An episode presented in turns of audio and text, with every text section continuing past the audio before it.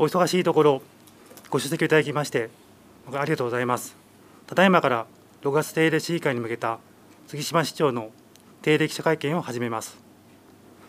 それでは杉島市長よろしくお願いいたします。よろしくお願いいたします。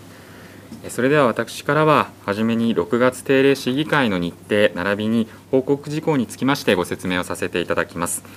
まず6月定例市議会の日程につきましては6月4日に開会をし6月10日が上定議案に対する総括質疑。11日が総務常任委員会。14日が都市経済常任委員会。15日が福祉教育常任委員会。17、18、21日の3日間が一般質問で16人が予定をされております。閉会は25日で会期は22日間となっております。次に報告事項につきまして6点。ご報告をいたします。1点目は新型コロナウイルスワクチン接種の進捗状況についてでございます。5月28日現在65歳以上の高齢者4万3857人にワクチン接種券を発送し2万8925人の予約を受け付けました。内訳といたしましては医療機関での個別接種が1万7336人。公共施設での集団接種が1万1589人で予約率は66.0%となっております。ワクチン接種を希望される方が多く5月28日金曜日に予定をしていた枠がすべて埋まってしまいましたが6月2日水曜日から随時予約枠を増やして対応しております。市民の皆様には大変ご迷惑をおかけいたしましたがご理解ご協力をお願いいたします。2点目は新型コロナウイルス感染症緊急対策事業についてです。これまでに国の新型コロナウイルス感染症対応地方創生臨時交付金等を活用して100以上にわたる事業を計画実施してまいりました。令和3年度の主な緊急対策事業は新型コロナウイルス感染症の拡大により失業または就職できずに困難な状況にある市民の方を市のパートタイム職員として採用をするコロナ禍失業者等支援緊急雇用事業。新型コロナウイルス感染症拡大防止の観点から行政サービスについてオンラインでの申請を推進していくための電子申請システム整備事業。子どもたちの教育環境の向上。学校の ICT 環境充実のために実施をする児童生徒の教育環境向上事業など32事業を計画実施しています。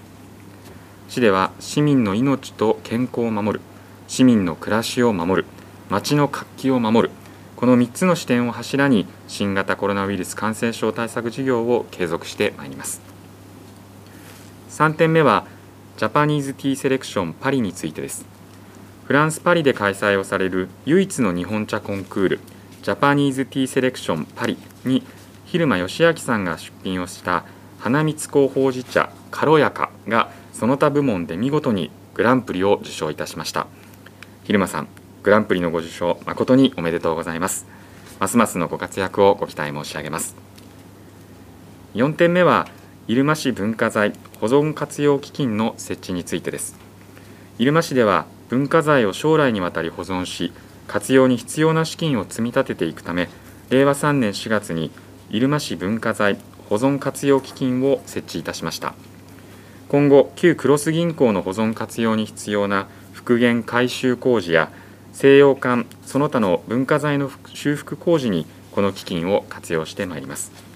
募金寄付金につきましては博物館などの窓口ホームページでご案内をしております。皆様のご協力をお願いいたします。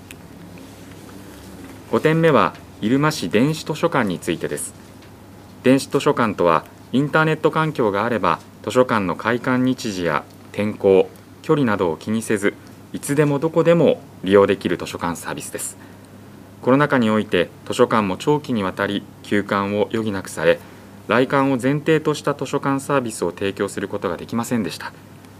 このような時も電子図書館であれば来館することなく本を読むことができます。6月2日水曜日から電子図書館の利用が可能となりました。ぜひ皆様のご利用をお待ちしております。6点目は避難場所混雑状況確認システムの導入についてです。パソコンやスマホ等から入間市公式ホームページにアクセスをすることで避難場所の開設の有無をはじめ避難場所の混雑状況までリアルタイムで確認ができるものでございます。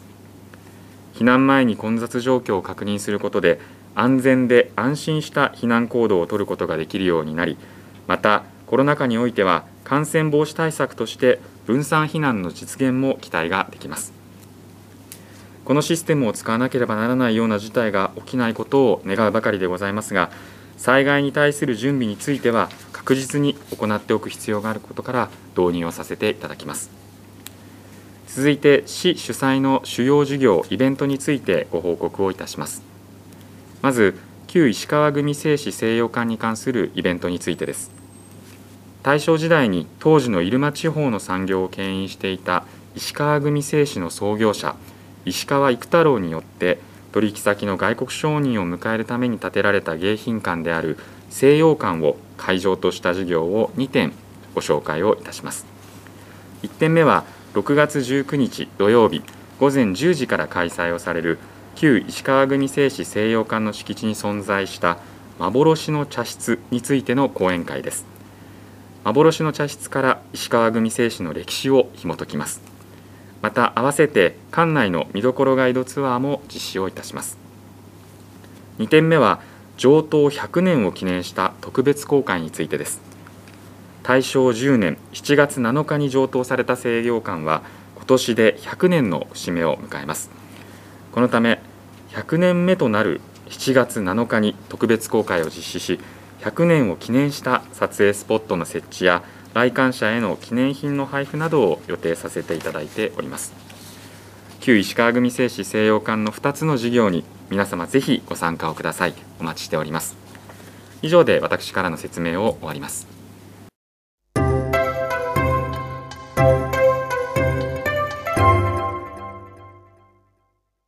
れでは質問いたしますまずは先ほど報告事項にもありましたが新型コロナウイルス関連について伺います。全国でワクチン接種の予約などで混乱しているという報道がありますけれども、入間市ではまず年齢を分けて段階的に案内を出していました。その後混乱などはなかったか、そのあたりを伺います。はい。えー、5歳ごとのこう時差発送で基本的には予約の分散化ができたというふうに思っております。の一方でクーポン券を発送した後その数日間はコールセンターがなかなかつながりにくいという状況があったためにインターネットでの予約が難しい方にとっては予約がしづらかったというふうにあの思っておりますそこで5月14日から市役所また市所公民館等で電話と窓口で予約の相談を受け付けさせていただきました。予約のサポートをさせていただいたところでございます。また5月28日に当初予定していた予約枠がすべて埋まってしまいました。そういったことがありましたので6月2日に急遽予約枠の増枠を図って対応しているところでございます。現在公共施設の集団接種会場と比較して個別接種となるそれぞれの医療機関での予約に予約が集中をしている状況があるというふうに考えております。予約がまた6月2日から再開したと聞いて安心しております。改めて市民にお願いすることはありますか？はい。まずあのワクチン接種の当日お持ちいただくものをしっかりとご確認をいただきたいというふうに思っております。まず1つ目がクーポン券を必ずお持ちいただくこと。そしてしっかりとご記入をいただいた予診票をお持ちいただくことそしてご本人様を確認できる書類を免許証やえ健康保険証やマイナンバーカードなどをお持ちいただきたいというふうに思っております。またあの市の公式ホームページではワクチン接種の中でもこう集団接種会場での接種の流れについて動画でご案内をさせていただいております。ワクチン接種の予約をした方はぜひ事前に動画でご確認をしていただき会場にお越しいただければありがたいなと思っております。また持病等によって治療または投薬などを受けていらっしゃる方はぜひその病気を見ていただいているお医者様にワクチン接種を受けていいかどうかそれを事前にしっかりと確認をしていただきたいというふうに思っております。確認ができていない場合は当日接種が受けられないこともございますのでしっかりとご確認をお願いしたいと思います。また現在当初の想定よりもワクチン接種を希望される方が多い状況にあります。そのため予約が取りづらくなっておりますのでこれからしっかりと予約枠を、えー、随時増設をさせていただきますので落ち着いて予約の対応をお願いしたいと思っております。わかりました。今政府が高齢者の接種は7月の末までに完了ということを宣言しています。国の急な方向変更で厳しいなという自治体からの声も聞かれますけれども入間市ではどのような状況でしょうか？はい入間市としてもこう接種を希望される高齢者がま多い状況でございますので7月末までに2回すべての接種を完了するというのはなかなか難しい状況ではありますが、一方で1回目の接種はおおむね7月中に終了ができるだろうと見込んでおります。引き続き医師会の皆様方への協力要請そして国に対する医師看護師の派遣要請などできるだけの努力をして対応していきたいというふうに思っております。接種が終わった方からはやはり安心したという声もあるようです。あのまず高齢者が進んでいますけれども高齢者の接種が終わった後はどのようなスケジュールでしょうか？はいの現在、国の方でもこの接種順位についてはさまざまな議論がされておりますがまずは高齢者の次の方の優先順位として基礎疾患をお持ちの方々そして高齢者施設の従事者の方々その後60歳から64歳の方々へと移っていくことになります。あの基礎疾患をお持ちの方への予約の優先の仕方などについては現在対応を検討しておりますのでしっかりと分かり次第皆様方にご報告をさせていただきたいと思っております。わかりました。また今回新型コロナウイルスの影響を受けているさまざ、まな業界がありますけれども特に私が気になるのが市内の飲食店です。お客様の足が遠のいている飲食店などへの支援というのはどうなっているでしょうか？はいあのこれまで飲食店の皆様方に対しては埼玉県をはじめ入間市としてもさまざまなご支援をさせていただいてまいりました例えば小規模事業者と追加支援給付金事業ということで給付金の支給をさせていただいたりテイクアウトの支援事業をさせていただいたりまた入間スマイルチケット事業そして入間市マスク会食キャンペーンなどをさせていただきました。またえー、最近では営業時間短縮要請対象外の飲食店の皆様方に支援金の給付事業を行ったり緊急特別融資の制度などをご紹介してきたところでございます。またあの現在埼玉県が実施をしております彩の国新しい生活様式安心宣言飲食店プラスの対象区域に入間市も指定をされております。店舗の皆様方からの予約に基づいて県の職員が個別訪問をして感染防止対策の状況を確認し対策が徹底されている店舗を認証する取り組みでございます入間市としての確認期間は5月28日から6月8日6月29日の9日間で現在県の要請によって市の職員や商工会の職員も同行して県職員のサポートを行っているところでございます。この埼玉県の認証を受けることによって安全安心な飲食店を PR することができるためぜひ飲食店の皆様方には埼玉県のホームページから予約を入れていただきたいと思いますでは利用する方が安心できる飲食店が、ま、よく分かるようになる見える化されるということですね。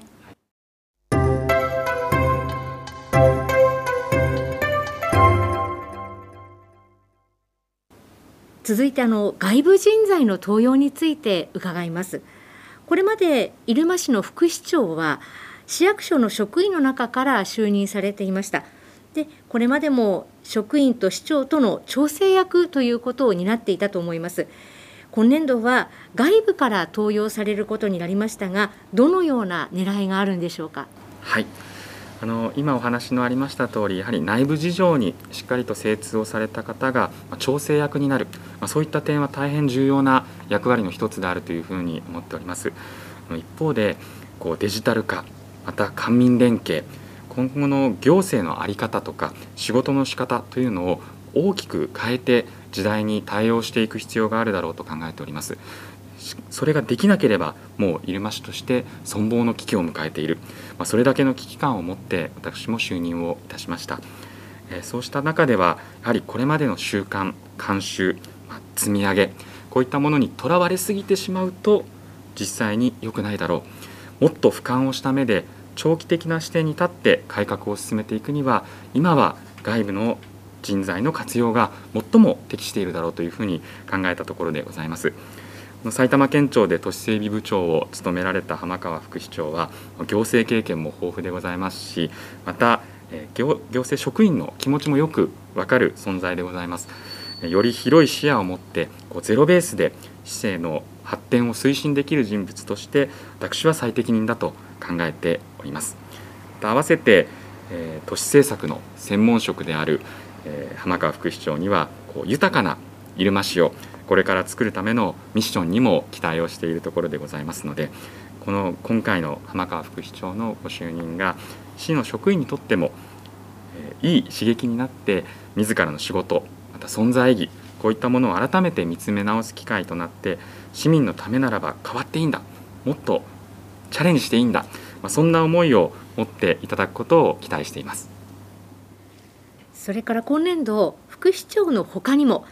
政策参与ということで外部からお二人の方が就任していますが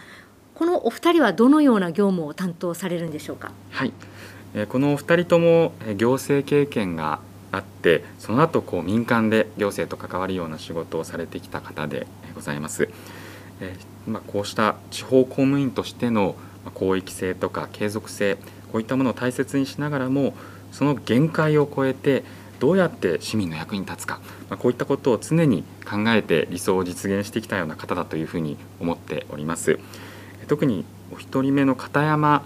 清弘参与は行政改革のプロフェッショナルでありまして自治体職員時代から全国の自治体に足を運んで行政改革の推進役を担ってきた方でございます。また宮崎参与は情報システムのプロフェッショナル。でま自治体職員時代から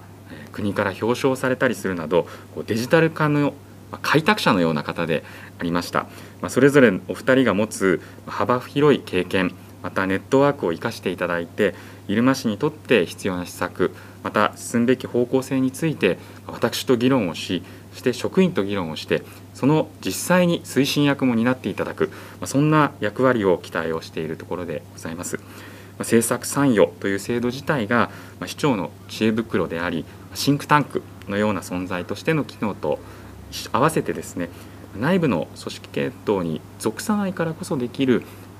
縦割りを排した全長的にこう横串を通したような政策推進にご尽力をいただきたいと考えております。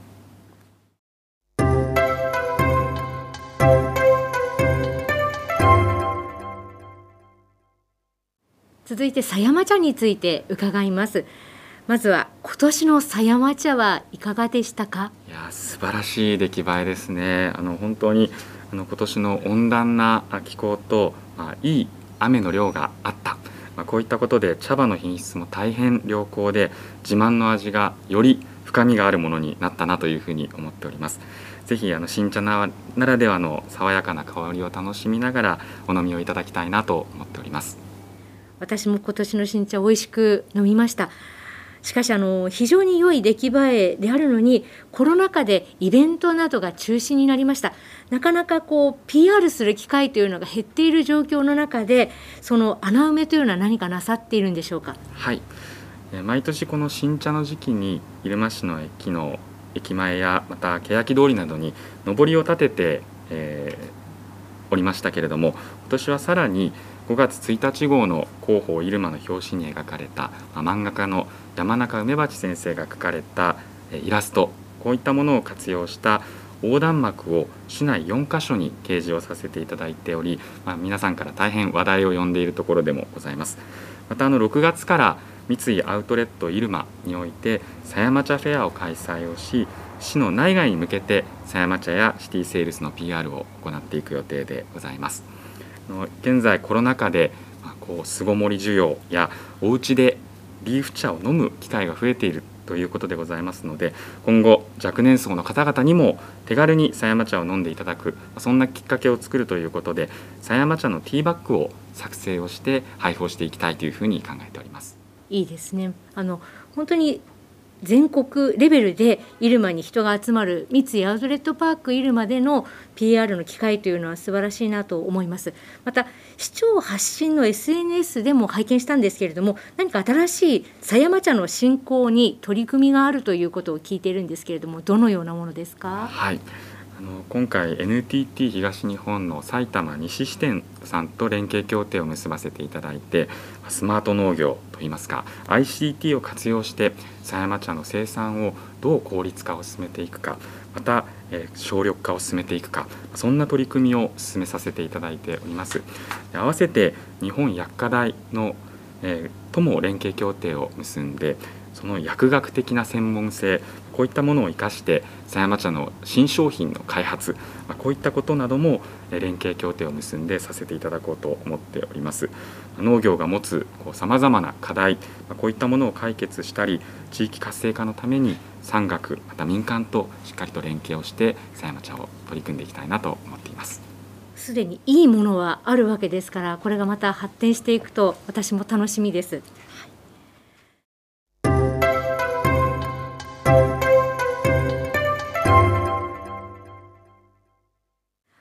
続いて災害対策について伺います。ここ数年やはり異常気象が気になるところですが災害対策として何か新しい取り組みというのはございますか？はい。